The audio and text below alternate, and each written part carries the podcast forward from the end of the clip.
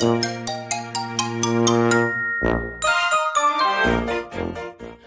はようございます。たかしです。仕事始めに読んでおきたい厳選ニュースをブルームバーグからお届けします。本日は12月2日。一つ目のニュースです。ソフトランディング期待。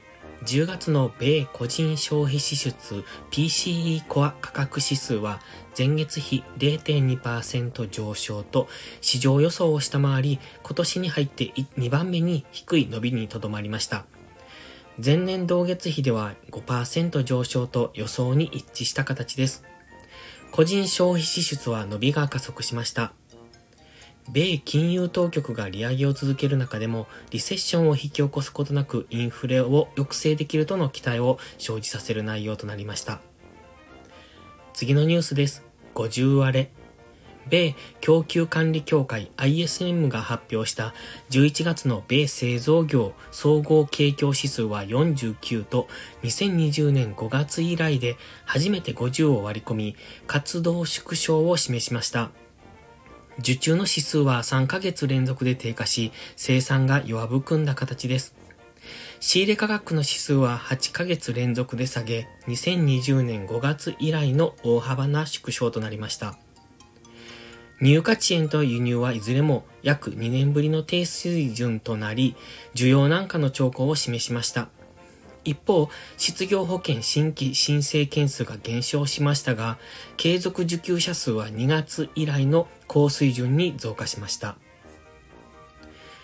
次のニュースです。暗い見通し。米国株は2023年1、6月に大幅に下落するとの見通しを JP モルガン・チェイスのストラテジストらが示しました。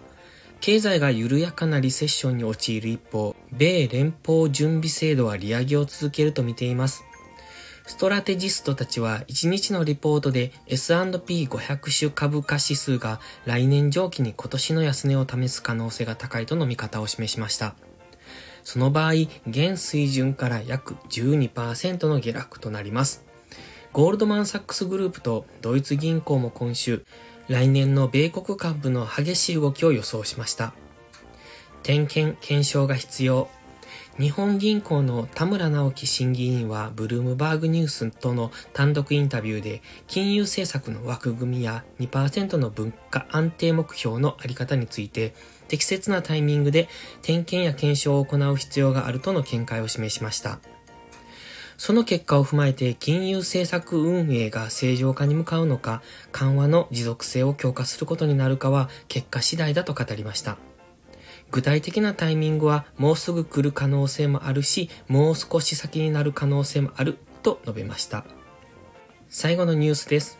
上限60ドルで欧州連合 EU 加盟国はロシア産原油に設定する上限価格を1バレルあたり60ドルとする案で一致し始めています。事情に詳しい複数の関係者らが明らかにしました。EU は5日からロシア産原油の大半について輸入を禁止する予定で、これを前に加盟国間の合意をまとめたい考えです。